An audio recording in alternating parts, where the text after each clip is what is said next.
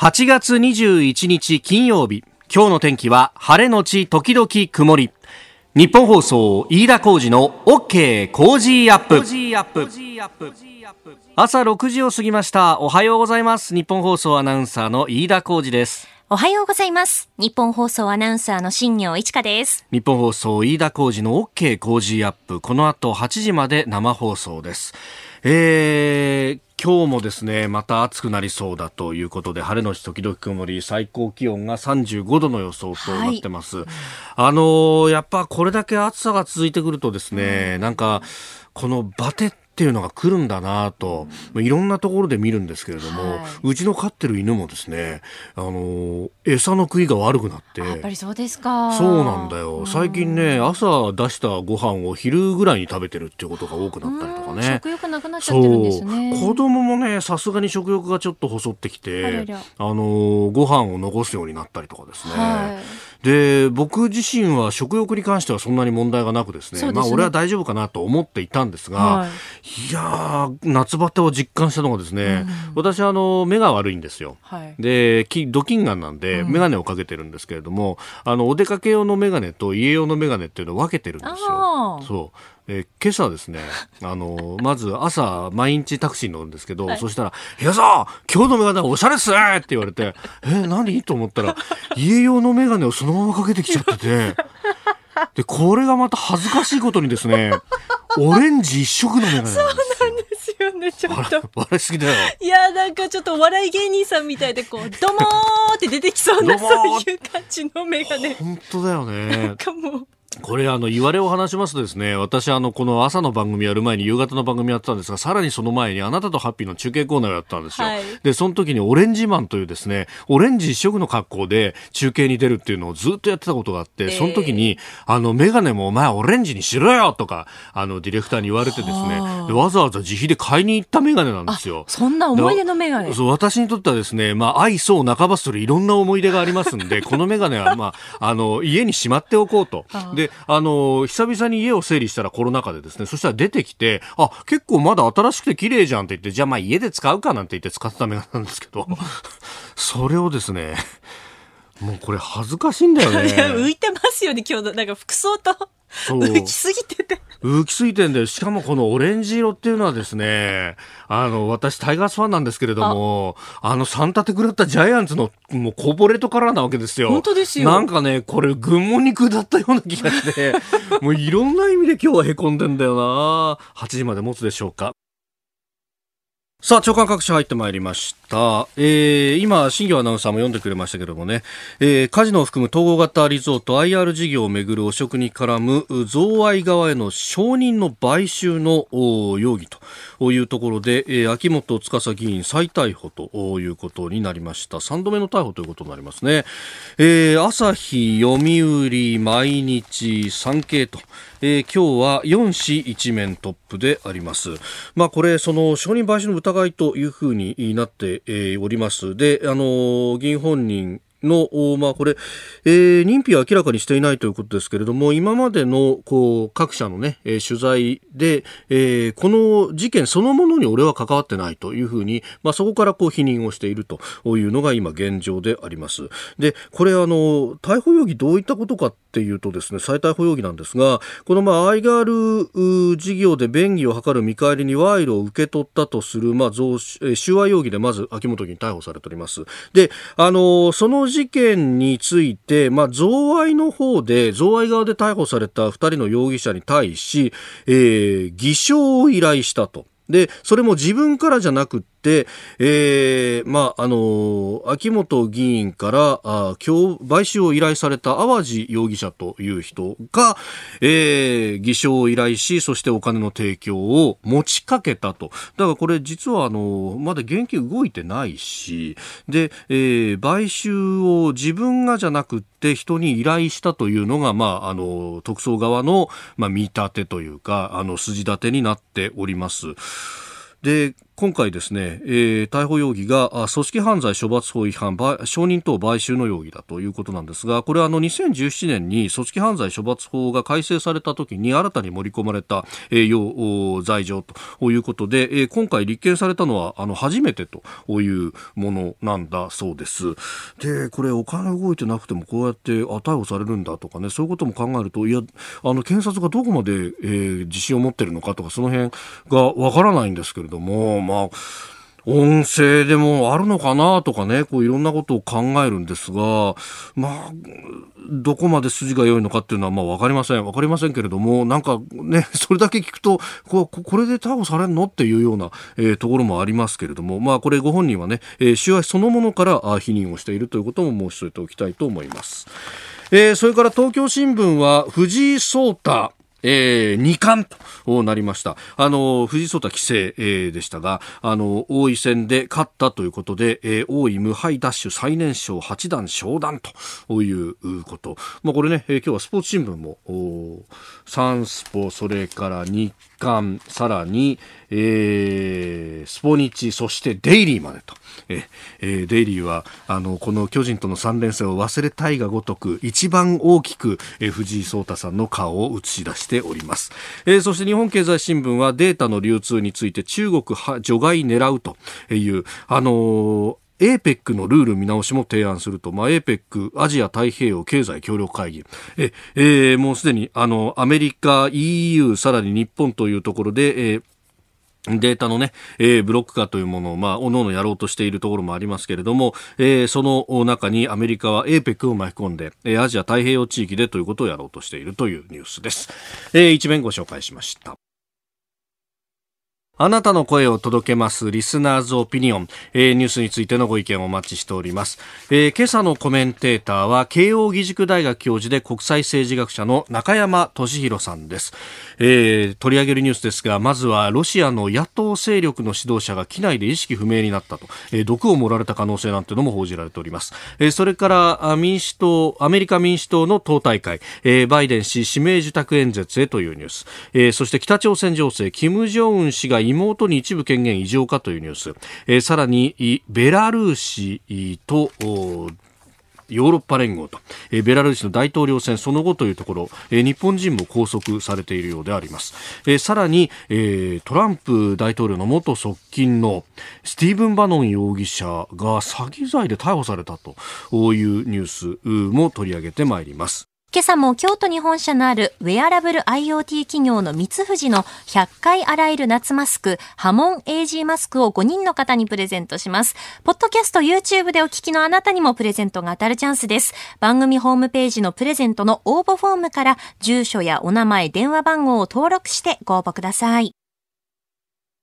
ここが気になるのコーナーです。えー、今日はですね、日本経済新聞の3面の総合面に出ている、えー、記事です。コロナ後意識、世界で M&A。M&A っていうのは買収とかね、えー、合併とかのことですが、えー、デジタル関連やエネルギーで1000億円を超えるという案件が続々出てきているぞっていうですね、まあこれ大型案件についての話なんですけれども、まあ、あの、コロナが今ね、えー、もう世界各国で広がっていてでそれによって経済活動が止まってしまっているということは、まあ、もう、えー、ご案内の通りであります。でその数字というのが、えー、各国の4、6月期の GDP という形で見事に出ていてもう、あのー、年率換算をすると日本は27%ぐらいでしたがところによっては50%を超えるマイナスみたいなことになっててもう大変なことになってるんですが、まあ、それだけですね経済がこう落ち込んでくるということになると、まあ、企業価値、まあ、株価はまだ維持しているところも結構ありますけれどもお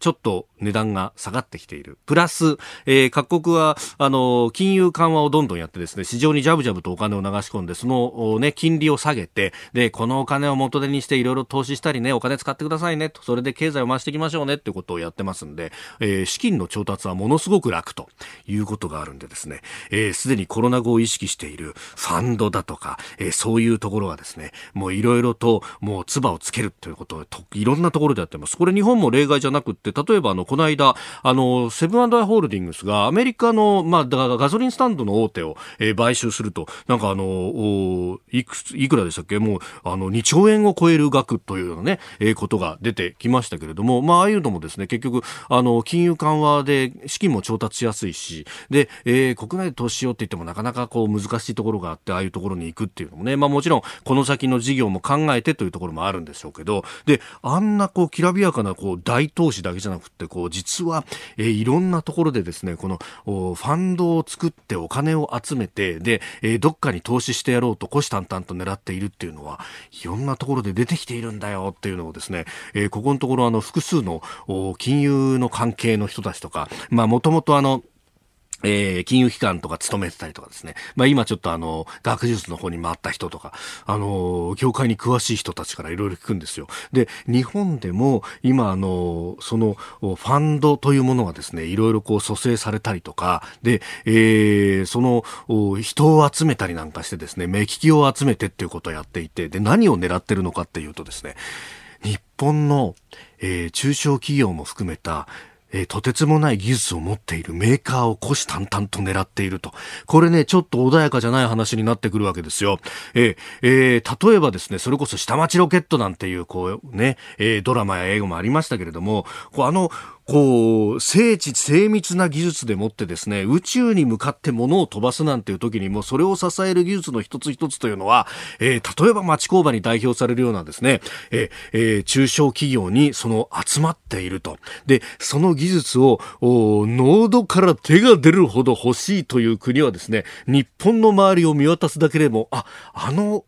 国もそうだしね、えー、広大な13億の人口を抱えながらも技術面ではまだまだというね、えー、例えばあの国であったりとか、ね、いろんな国をこう、虎視眈々と狙ってるところがあると。で、ここへ来てコロナですよ。経済が相当落ち込んでしまっていると。今は雇用調整助成金というものが出ていて、なんとか雇用もこう維持されていたりとかするわけですけれども、ね、あの、中小企業のそういう技術というのは、実は、えー、機械が持っているというよりは、その人の部分の人材が持っているというところが大きいわけですよ。で、その人たちがひょっとするとこの先、この経経済が回っていかないと今は雇用調整助成金でなんとか休業で住んでいる人たちがひょっとしたら介護されるかもしれないそうするとそこを狙いに行くあるいは企業ごと買いに行くっていうのがいよいよ本格化するかもしれない。考えてみるとですよ、あの、90年代の終わりから2000年代の初め頃に、ハゲタカファンドっていうのがすごく有名になったじゃないですか。あの時に狙っていたのは、日本の金融機関だったわけですよ。あの当時、えー、98年の、まあ、あの、アジア通貨危機もあり、えー、そして消費増税があって、えー、日本はデフレのどん底に叩き落とされた。あの時に、これはお買い得だと言って、えー、金融機関を狙ってですね、いろんな銀行だとかを海外のファンドが買って、買いあさっていったというね、安く買って高く、売り叩いていったみたいな話があったじゃないですか。それこそね、えー、今流行りのドラマの半沢直樹のどちらかというと第一部の方の話がまさにあれでしたよね。あの時は金融機関が狙われたんですが、今回のこの不況というのは、えー、あの当時みたいにですね、金融の部分がいたんだというよりは、その後のリーマンショックも含めて、金融の部分がいたんだというよりは、今回は実体経済の方が傷んでいるということを考えるとですね、ここが主戦場になってくると、日本にとってはより厳しいことになるぞと。これ、あの、そことだから符号を合わせるようにして、えー、国家安全保障局というところに経済の部局ができているということも、あながち、これ、関係がないことではないように私には映ります。経済と安全保障というのが、より密接につながってきているというのは、米中の争いの中で、えー、TikTok の買収だなんだというところにまで発展することで、日本も全く人事ではないということ。えー、これ、あの、景気のいい話ばかりかりではないぞということは、えー、申し添えておきたいと思います。まあニュースについてもたくさんいただいてるんですが、ニュース以外のですね、えー、メガネについてもいろいろいただいてますね。えー、茅ヶ崎市51歳チーママさん。私は老眼ですが、家ではオレンジのメガネかけてます。いろえー、老眼鏡です。えー、いろいろ気分転換ですと。お揃いですね。ねえ、そうですか。奇遇ですね。あのー、ツイッターなんかでいただいたのは、あの、ほら、結構今、安く作れるじゃない、メガネって。そうですね。で、セールなんかで3つ作るといくらみたいなのがあると、あります、あります。一つ冒険をするんだけど、そういう冒険したメガネっていうのは大体体あのタンスの隅に眠ってるよねそうですね。もうお家でしか使えないってなっちゃいますよね、えー、まさにそういう眼鏡をかけてきちゃったわけですよ今日は。写真は後でアップするそうですさあ、7時台はコメンテーターの方々とニュースを掘り下げます。今朝は慶応義塾大学教授で国際政治学者、中山俊弘さんです。おはようございます。おはようございます。よろしくお願いします。ます昨日の夜は BS9 時のプライムニュースだったわけですよね。そうそう、あれ2時間番組でね、結構たっぷり話しちゃうんですよね。ですよね。で、今日はこの朝6時過ぎからすいません。連続で。結構これ大統領選近づくといろいろスケジュール立て込んできますか？まあ、やっぱ4年に1回、私極端にね、当然忙しくなる年なんですけど、今年はこれまでやっぱりコロナがあったんで、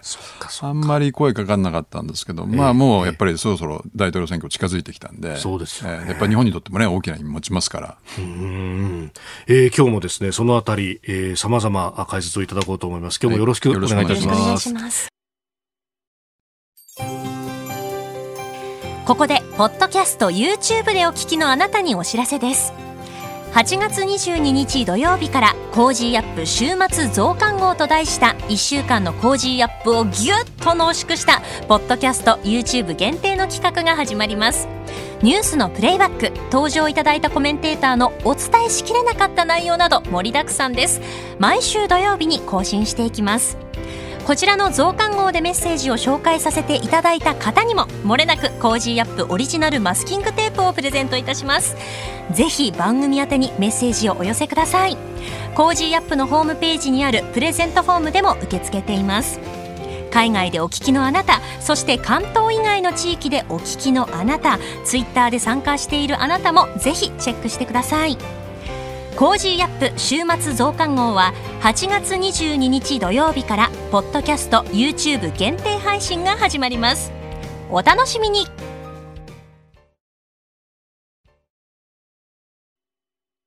7時台はコメンテーターの方々とニュースを掘り下げます。では最初のニュースこちらです。ロシアの野党勢力の指導者が機内で意識不明毒を盛られた可能性も。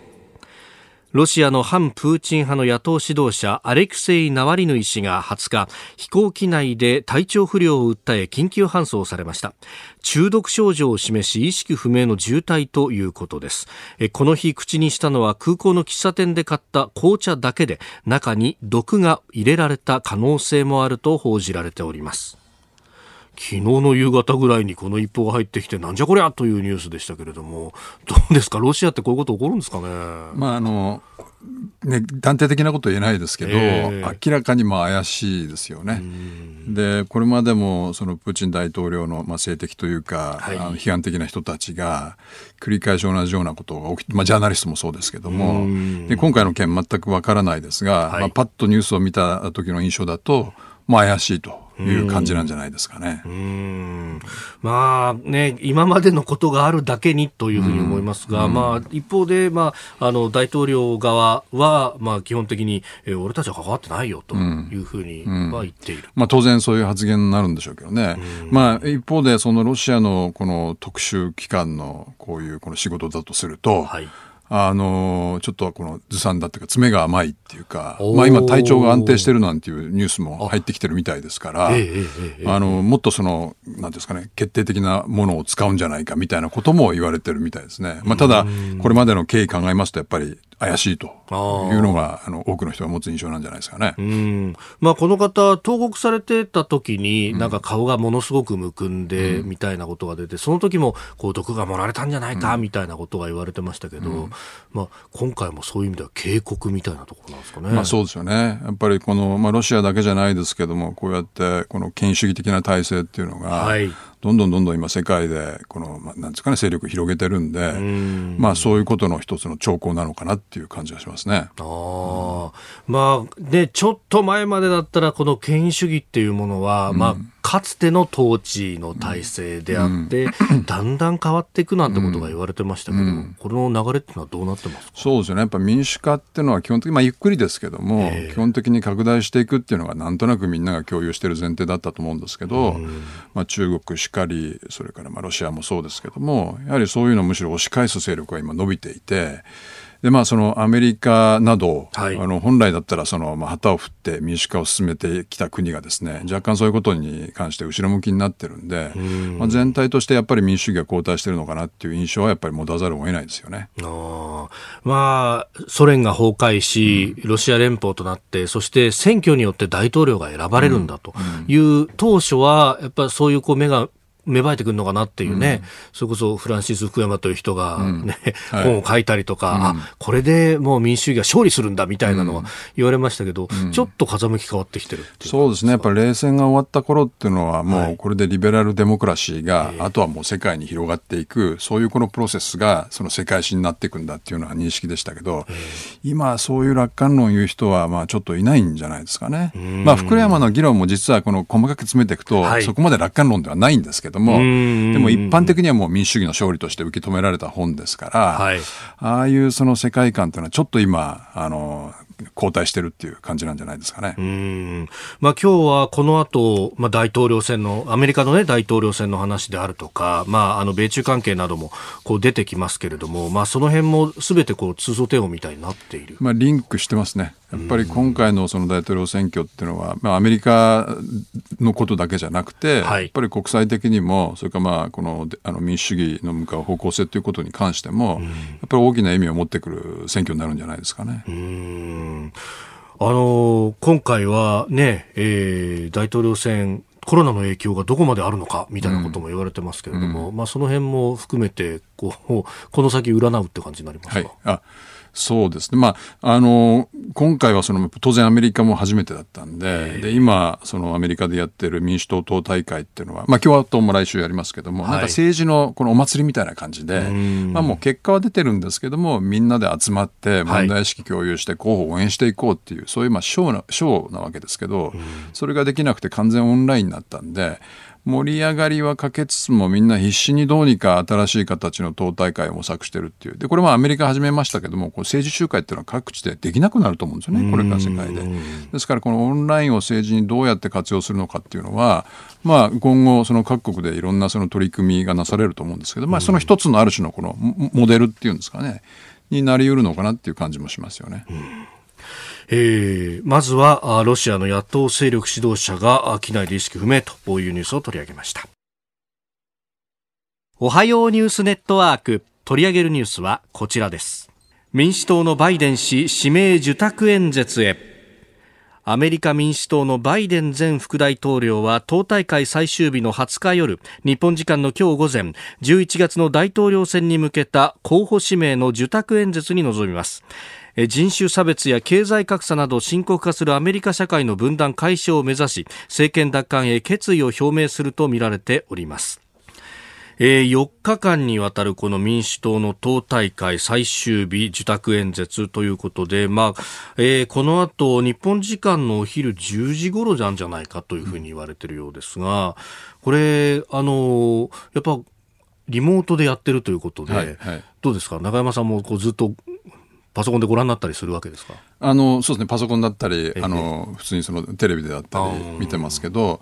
まああのそれは実際に人が集まってっていうのと比べると盛り上がりは欠けて、はい、まあ実際にこのオンラインで参加してる人の数もあの、まあ、少ないっていう、まあ、ただいろんなその見方があるんで。なるほど。合算すると、はい、例年とそんなに変わらないっていうような見方もあるみたいですけどあのやっぱりちょっとキーな感じはしますよね。あの演説をやってみんながわーっと騒いで一つの場として完結しますけど、はい、今回はまあ23分の若干短めの演説をみんないろんな人たちが出てきてしてそれで特に歓声もなくあの、まあ、一応モニターがたくさんあってそこにまあ視聴者みたいなのがいてその人たちがまあ拍手したりして、まあ、その人たちにこのあのスピーカーが手を振ったりはしてるんですけど。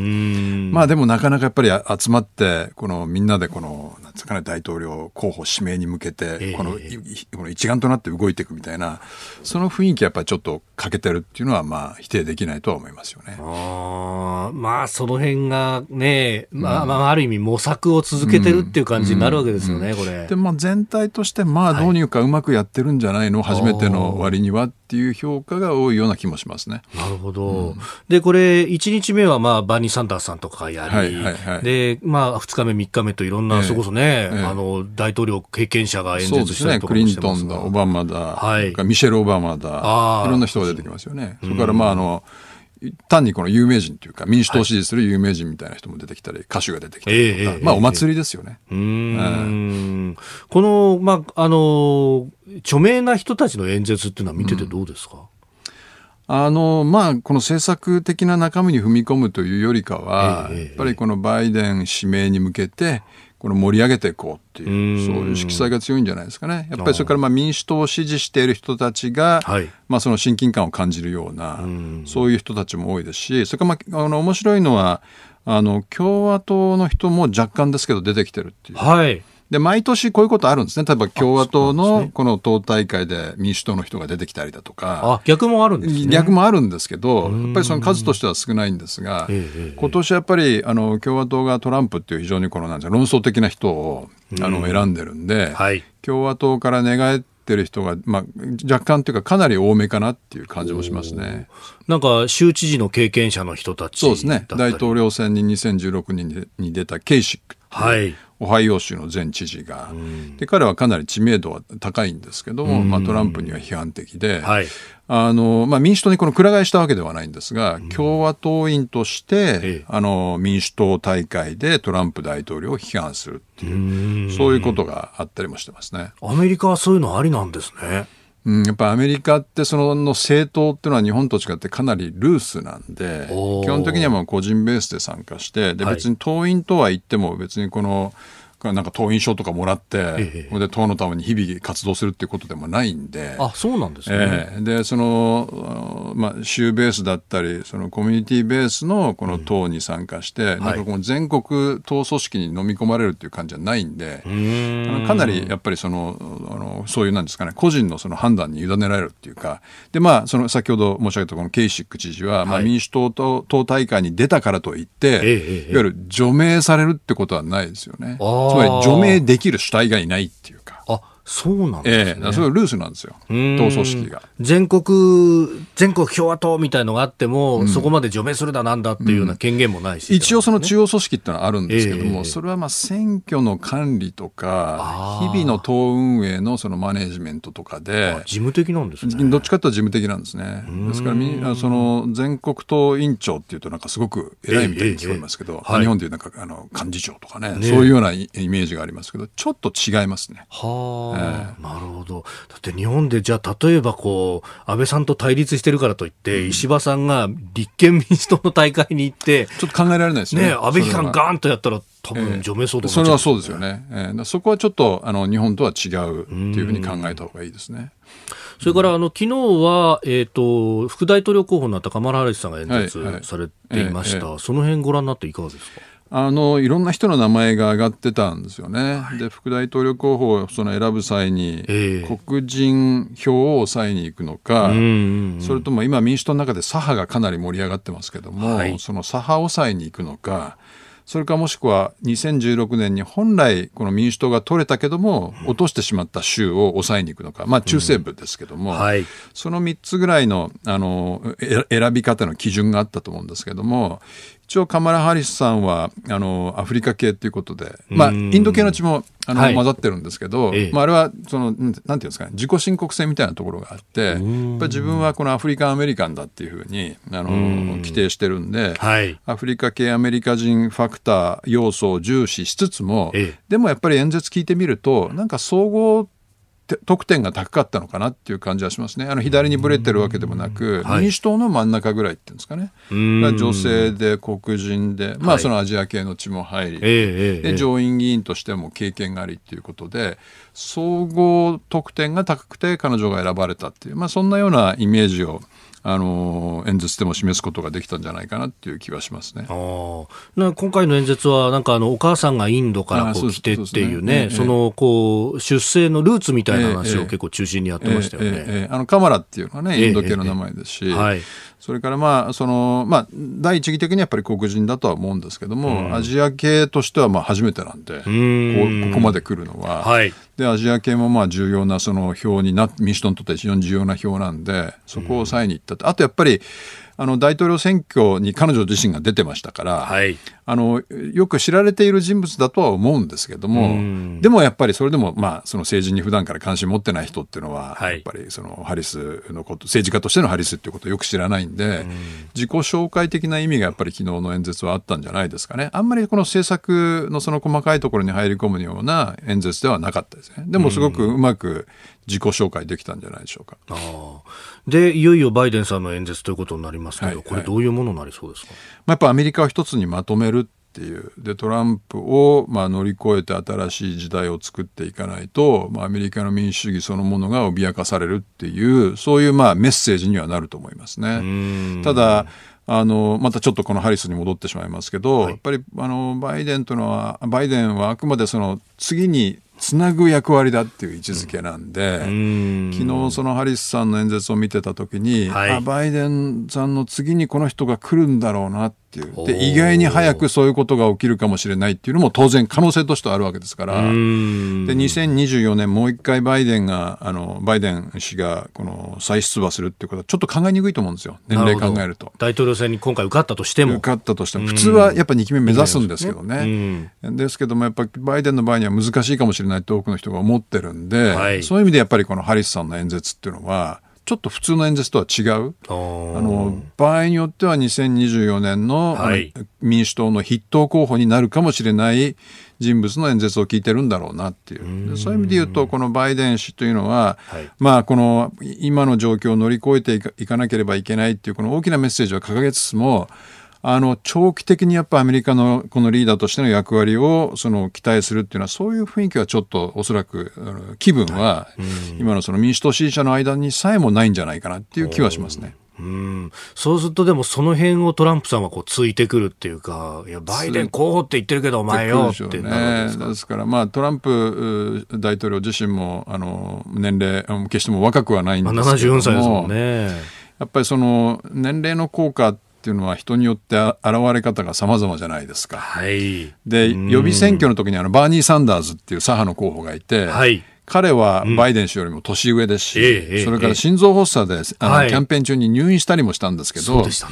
彼の年齢っていうのは問題になることあんまりなかったんですよ。それはエネルギーがあって、まあ言ってみれば頭もキレキレで、演説も非常にエネルギーがあったもんですから、はい、バイデン氏の場合には時として、うんなんかそのすごく失速してるように見えたり、はい、そういうで私もその医学的なその知見は全くないですけども時として非常にこのなんか無表情にこのステージ上に立ってるみたいなことが時々あるんで、はい、この人本当に大統領っていう職を担えるのかなって不安がおそらく民主党員の間でもなくはないと思うんですよね。なるほど。だその辺をまあキャンペーンまだあの11月3日まで続くですけ続きますけど、はい、その間どうやってそういうイメージを押し返していくのかっていうのがまあバイデン氏からしてみるとまあ大きな課題になってるんじゃないですかね。ただ他方で周りもそのことってなかなか言いにくいと思うんですよ。そ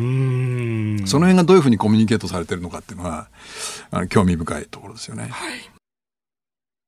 続いて教えてニュースキーワードです。ベラルーシ対ヨーロッパ連合。大統領選の不正疑惑に対する市民の抗議デモが続く旧ソ連のベラルーシ情勢をめぐって EU ヨーロッパ連合は19日首脳会議を開き選挙結果を認めないと表明しました。暴力でデモ鎮圧を図ったベラルーシのルカシェンコ政権を批判し反政権派との対話を促したということです。えー、ルカシェンコさんはプーチンさんと接近をしているということも、なんか日本人が拘束されてるって話も出てきましたね。そうですよね。日本しかも日本人がそれなりにこの抗議活動において役割を果たしたみたいなこともちょっと伝えられてきてるんで、えーえーはい、ちょっと私もこう調べてないんですけど、どういうバックグラウンドの人なんだろうっていうのは、ちょっとこの、なんですかね、関心があるところではありますよね。ねえ、うん、なんか外交ルートというかね、そういうところでなんかするような国じゃ日本人としてもないぞと思うんですけどね。まあもちろん当然、政府関係ではないっていうことだろうと思うんですけど、まあその、あの、どういう形でそこにいて、どういう形で運動に携わったのかっていうのは、はい、あの、興味深いですよね。さあこれ、あの、ベラルーシは、まあなんか最後に残った独裁国家みたいな言われ方もしてましたけれども、ここの国柄というかね、なかなかこうイメージつかない人も多いと思うんですが。いや、あの、まあ、最後の独裁国家、まあ、ヨーロッパのっていうのがつきますけどね。まあ、ですけども、まあ、独裁体制を築いて、まあ、今回も、まあ、選挙結果をねじ曲げてということで、やっぱりでも予想外だったのが、その、はい、この相当この大規模な 抗議活、抗議運動っていうんですかね、抵抗運動があって、はい、で、まあ、その追い込まれてるっていう状況があって、で、まあ、その、ヨーロッパとしても、やっぱりその、まあ、EU としても、やっぱ自分の裏庭で、この、こういう独裁体制が、あのあることについてやっぱり一言言わなきゃいけないということで、特にやっぱり今回その暴力に発展していったんで、はい、ということでまあヨーロッパあの EU はあの声明をこの発表しま立場を明確にしましたけどもただ他方でその再選挙云々ということには踏み込んでないわけですよね。はい、やっぱりそこはまあロシアとの関係があって、はい、でまあ、ロシアはやっぱりその自分の勢力圏内というふうに見てるところがありますからベラルーシを、えー、でそこにこの手を突っ込みすぎてもいけないっていうことそれからまあベベラルーシはその NATO には入ってないんで,、はい。えー、でこの NATO がこの圧力をかけるっていうとそのウクライナの再現みたいな話になってもいけないですし、まあ、若干そのロシアに配慮しつつも EU としてのこの立場を明確にしたっていうのが、あの今の現状なんじゃないですかね。ああ、うん、なるほど。そうこう考えると、あの当各国であったまあ一連のこう市民運動みたいなもの、まあカラー革命なんて言われ方もしましたが、その文脈でじゃあルカシェンコ政権倒しゃいいってもんでもないってことね、うん、そうすると結局ロシアの介入っていうのを呼び込むかもしれないんで、そこがやっぱりこの EU としても気になってたこと。はい、でまあ先ほどこの番組の冒頭でやっぱ民主化の話出ましたけども。えーえーえーこれまでやはり、まあ、そのよかれあしかれっていうところはありつつも、はい、アメリカがやっぱり民主化のこの旗を振って、あのそういうこの各地の運動をバックアップしてきたところがあると思うんですけども、はい、まあ、今回もそのルカシェンコはこの外国からの介入みたいなことを言ってますが、えー、今トランプ政権がそういうことに対する関心っていうのを非常にこう失っている状況なわけですよね。はい、で世界における民主主義の,、まあその状態っていうのをこの評価する報告書を毎年出してるあの組織があるんですけど、えー、その組織が去年出した報告書の表紙がですね、はいあの、まあ、各国のその独裁者が、この、なんていう焚き火を囲んでいて、うんうん、で、銃をいわば燃やしてるんですよね。プーチンがいたり、習近平がいたり、えー、エルドーンがいたり、えー、で、そこにこのトランプは一緒になってこの薪をくべてはいないんですけども、はい、ちょっと裏側っていうんですか、反対側でマシュマロを焼いてるっていう。そういうようなでこの組織はあのどっちかというとこの保守系の組織なんですけれどもあのレーガンなんかとも非常に近かったんですがそういう形でやっぱりこの民主主義が後退している中、まあ、アメリカが民主主義のこのリーダーの役割を、まあ、事実上放棄しているみたいな状況の中で。あの、まあ、こういう事件が起きてるんで、あの、その、まあ、ルカシェンコとしても、はい、やっぱりこういうこのアメリカからの圧力は感じてない。で、まあ、ロシアがバックアップしてくれてる。はい、他方で国国内では、その10万人規模のあのデモが発生してるっていうことで、なんかその、非常にいろんなその力学が、この錯綜してる感じはありますよね。まあ、どういうふうにこの落ち着いていくのかわからないですけども、えー、まあ、ルカシェンコ自身も、やっぱり今回のその攻撃規模の大きさで、まあ、その辞任を、まあ、かなり先ですけども、はい、示唆しているようなただ時間稼ぎのようにも見えますしちょっとこの不透明感が強いっていうそんなような感じなんじゃないですかね。なるほど、うん、その,、まあ、あの自由を守ろうとはちょっと後ろ向きなこうトランプ政権があると、うん、じゃあそれがじゃあバイデンさんに仮に変わったとすると、どうなるのかそんな楽観的な話じゃなくてやっぱり民主党っていうのは本来やっぱ国内を立て直そうっていうこと。それからまあ2000年代からずっとアメリカ、まあ、911の後からっていうんですかね、はい、ずっとこの介入を繰り返してるんでそれはもういいやっていうのは多分トランプ共和党も民主党にも共通してるんだと思うんですよ。ですから我々今後その引くアメリカっていうのをちょっと頭に思い描いていかないと、まあ、アジアについてやっぱ中国がいるんで、はい、あのとどまりますけども全体としてはやっぱり引くアメリカっていうのをなんか頭に入れておかなきゃいけないのかなっていう感じはしますね。え今日のキーワードベラルーシ対ヨーロッパ連合でした。続いてここだけニューススクープアップです。この時間最後のニュースをスクープアップ。トランプ大統領の元側近が詐欺で逮捕。アメリカ司法省は20日、オンラインを通じた募金で多額の金を騙し取ったとして、トランプ大統領の首席戦略官を務めたスティーブン・バノン容疑者ら4人を逮捕したと発表しました。バノン容疑者らは2018年頃から対メキシコ国境への壁建設を謳い文句にインターネットを通じたクラウドファウンディングで資金を募集し数十万人から合わせて2500万ドル日本円にしておよそ26億円以上を集め私的に流用していたとみられております。えー、来週は共和党全国大会が予定されているこのタイミングっていうのがいろんな憶測も呼んでますがどうなんですか、うん、まあ、トランプ大統領のこの元側近とか、まあ、元トランプ政権に入っていた人とかで、はい、こう捕まった人って初めてじゃないんでその限りにおいては驚きではないとは言えるんですが、はい、一方でこのバロンという人は、ええ、トランプ大統領以上になんかトランプ主義をこれ代表した人っていうか、まあ、トランプ大統領ってそんなに明確にこの政策理念とかがあるわけじゃないですけども、なんとなく雰囲気はいろいろあって、で、その雰囲気を言語化して、このトランプ主義になんか高めていったのが、このバノンっていう人なわけですよね。でもいやあの、政権離れて随分経ちますけども、で、そういう意味においてはもう直接トランプその政権の政策運営に携わってるわけではないんで、あの、ただ先ほど申し上げたような意味でトランプ主義を代表してる、象徴しているような人物であるんで、はい、その意味ではちょっとびっくりしたっていう。それから、この人はある意味、かなりあの踏み込んだトランプ主義者ですけど、ええ、お金とかそういう感じの人じゃないと思ってたんで、ちょっとこういう意味での不正っていうのは意外な感じはしましたね。はい、ある意味、私は純粋なトランプ主義者だとは思ってたんですよ。え、なのにこういう形で、この捕まって、はい、そこはちょっと意外な感じはしましたね。なるほど。もっと純粋にこう政治活動に没入しているような人、うん、賛同はできないですけども、政治理念で動いてる人だと思ったんで、ちょっとそこは意外でした。確かになんかそれまでお金に関する話って、まあ、あのファンドとかで働いていたりとか、金融機関でね、働いたりは、経歴を見るとありますけど、そんな感じはなかったですよね。あの、いろいろなんですかね、このグローバルな反トランプ連合みたいなものを作ろうとして、いろんな動きを、まあ、イタリアを拠点にやってたりしてるんで、お金が必要だったっていうことはあるのかもしれないですよね。ですからもうこれ全く推測ですけども、まあ、私腹を肥やすというよりかは、そういう運動の資金をっていうことだったんだろうというふうに推測はできますよね。で、これがまあそのトランプのこの再選のロジックにこうどういう影響を与えるかということですけども、まあ、距離は置いてるんで、あのもうでしかも政権辞めてもしばらく経ってますから、直接このマイナス、まあ、あのプラスってことはないと思うんですけども、直接マイナスっていうことはないのかなっていう感じはしますね。まあ、そうすると、まあ、トランプさんとしては、まあ、今のところね、何かコメントを出すとかいうこともないですけれども、そんな積極的に何か関わっていくっていう感じでもない。うん、まあ、今、そもそもあのトランプ大統領は非常に厳しいしい状況にあると思うんですけども、でこれで極端に厳しくなるっていうことはないですよね。やはり今はもうコロナと、はい、それからまあ人種をめぐるその騒動。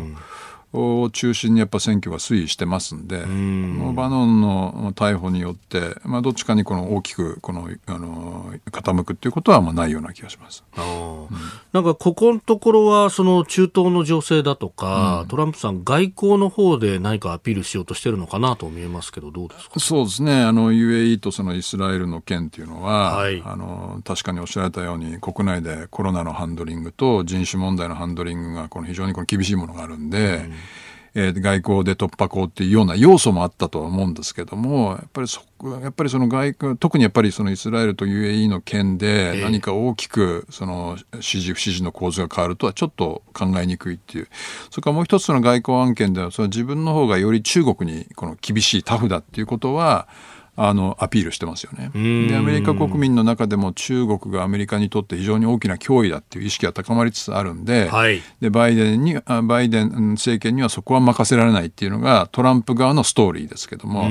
それもまあ民主党も全体としてあの中国に対して厳しくはなっているんで、はい、まあ、どこまで構造を変えるのかっていうと若干やっぱそこも疑問は残るかなっていう感じがしますね。ですからトランプ大統領としては、はい、今あのもっぱらこのカマラ・ハリスを任命したことによる、まあ、民主党の左傾化と、それからバイデン自身に対する不安を、い、わばこの煽ろうとしてるっていうようなそういう状況なんじゃないでしょうかね。資質の部分で疑問があるぞっていう。部分で、うん、そうですね。外交とかで攻めていくっていうのよりもそっちが優まあ、そこはもちろんコンスタントにやるでしょうけど、えー、そこで大きく構図が動くっていうのはあんまり期待できないような感じがしますね。あーあのまあ、バイデンさんはもともとオバマ政権の副大統領でもあった、外交委員長も長く務めていた、まあ、ある意味その、昔のこう中国に対するアメリカのアプローチの仕方、うん、あの関与していって経済が発展すればいずれは民主化していくんだというのをずっとこう支えてきた人というような評価もありますが、そこに戻るわけじゃなさそうだということやっぱり2010年代半ばぐらいに、やっぱりアメリカ人の意識の中でやっぱり中国にその関するそのこのアプローチの仕方ってやっぱ根本的に変わったんだろうと思うんですよね。でそれは今おっしゃられたような関与していけば時間はかかるけどいずれ変わるっていう、はい、そこを見直さなきゃいけないっていうこの認識が非常に一気に広がってでこれは何も共和党民主党っていう話ではないですね。で共和党の中にもその基本的には関与だっていう人たくさんいましたから、はい、でもうそのなんです現役から退いたような人たちは、やっぱり関与は正しかったんだっていうことを言いますけども、まだまだこれからこの政権この政策に携わる携わるような人たちっていうのは、はい、基本的に民主党共和党を問わず中国に対して厳しいっていうもちろん若干アプローチの違いはありますけども、はい、ですからそこはやっぱりアメリカ人の意識にの中における中国のイメージっていうのがやっぱり根本的に変わったっていうふうに考えていいんじゃないですかね。ただどういうふうにタフになるかっていうのは、えー、タフタフになり方っていうのはいろいろあるんでそこはやっぱりきちんと日本としても見分けていかなきゃいけないって、まあ、トランプ大統領は言ってればもうトラあの中国共産党が本丸で、はい、もうそこと喧嘩するぞっていうことを言ってるわけですよね。ですからそうじゃないタフになり方もあるわけであってそこはあのなんていうんですか日本としても読み解いていかなきゃいけない部分なんだろうと思うんですね。バイデンさんのアプローチの仕方だとちょっと違う可能性がもうちょっと国際的なこの連携を重視しながら中国がその好ましくないような、まあ、逆に我々にとって好ましいような秩序で中国をこの覆っていくっていうんですかね。ですから中国がこっちに来る余地も残しつつつ、圧力を高めていくっていうのは、まあ、おそらく日本としてはそっちの方が乗っかりやすいんだと思うんですよ。何も日本は中国と、もちろん中国の脅威っていうのは常に感じつつ、はい、それに備えていかなきゃいけないとは思うんですけど、別に何もこれ殴り合いの喧嘩しようとは思ってないんで。えー、ですから、まあ、バイデン政権の対中政策の方がやりやすいで。ただ他方で、はい民主党っていうのは常に中国と話そうとするんで、そこに不安はどうしても感じちゃうわけですよね。あ何を話してるんだろうかっていう。なるほど。ですから、ある意味トランプ政権はそれをまあやってない、まあ、全然やってないわけではないですけども、えー、どちらかというとその喧嘩をふっかけてるんで、まあ日本としては安心しがちですけども、まあおそらくそんな単純な構図ではなくて、えー、今のトランプ政権が追求している中共が本丸だっていう構図にどこまで本当に日本が乗れるんだろうかっていうことになるとそこは若干日本としても厳しいのかなっていう感じはしますよね。あまああのこう地理的に近いと。近いですかいうのも一つのファクターできますか、えそんなに喧嘩できないぞ。うん、いやだからもちろんそれはあの大きな脅威ではあると思うんですよ。やっぱりこの中国のこの地域における覇権的な野望っていうのは。はい、でそれに対しては備えつつもやっぱり中国と何らかの形ででこの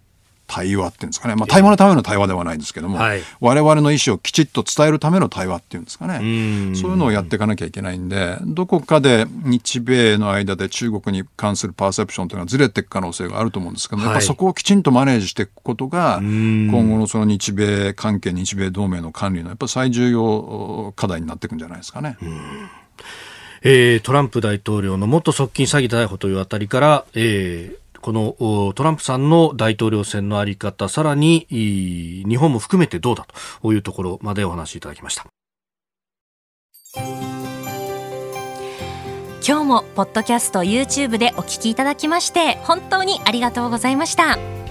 この飯田浩司の OK コージーアップは東京有楽町の日本放送で月曜日から金曜日まで朝6時から8時で生放送でお送りしています